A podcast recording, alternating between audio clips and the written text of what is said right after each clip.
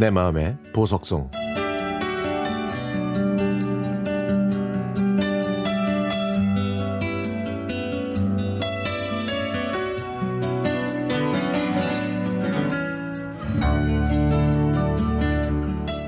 여름이 다가오면 생각나는 초등학교 6학년 때의 추억입니다. 마장동에 있는 동명초등학교에서 유명했던 저희 여섯 소녀들은 참으로 요란하게 학교 생활을 했습니다. 몰려다니면서 친구 집에서 밥 먹기, 당직 선생님께 간식 갖다 드리기, 좋아하는 남자의 집에 찾아가기, 다른 반 교실에서 춤추기, 밤에 사용하지 않는 교실에 가서 담력 시험하기,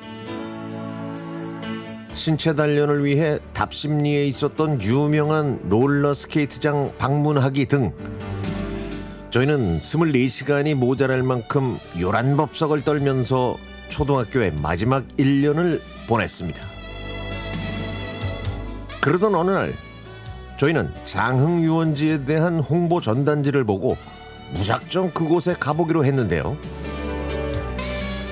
각자 집에는 뭐라고 말하고 나왔는지 모르겠지만 저는 수영장에 간다고 거짓말을 하고 나왔습니다. 겁없이 먼 길을 나선 소녀들은 뭐가 그리 좋은지 기차 안에서 까르르 까르르 초등학교 6학년 여학생들이 무슨 용기로 그 멀리까지 갔는지는 모르겠지만 지금 생각해보면 여름방학 때 추억을 쌓으려고 그랬던 것 같습니다. 그곳이 어떤 곳인지도 몰랐던 저희는 무작정 송추역에 내려 계곡 풍경도 보고 작은 폭포가 있는 물가에서 신나게 놀았습니다. 그런데 바위 위에 있던 친구 승옥이가 미끄러져서 계곡에 빠질 뻔했는데 제가 잽싸게 손을 뻗어서 간신히 승옥이를 잡을 수 있었습니다. 물이 깊진 않았지만 저희들은 정말 깜짝 놀랐죠. 저희는 바위에서 내려온 승옥이를 진정시키고 셔츠를 계곡물에 빨았습니다. 이런 모습을 지켜보던 주위의 대학생 언니 오빠들이 우리가 불쌍해 보였는지 먹을 것과 수건을 챙겨줬습니다. 아마 고기도 얻어먹었던 것 같아요. 어느덧 해는 저물었고 저희는 다 다시 기차를 타고 집으로 돌아가야 했습니다. 그런데 시간이 많이 늦어져서 밤 11시가 돼야 서울에 도착했죠. 그때부터 저희는 불안해지기 시작했습니다.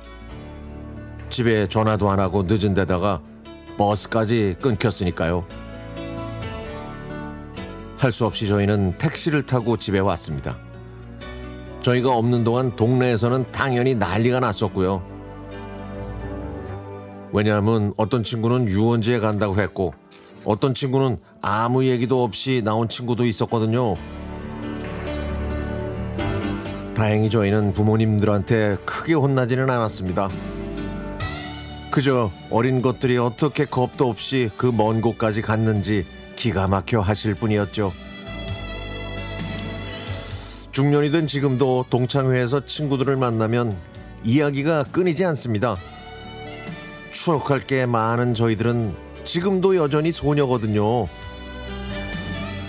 제 초등학교 시절은 밤새 얘기해도 모자랄 정도로 별별 이야기거리가 많습니다.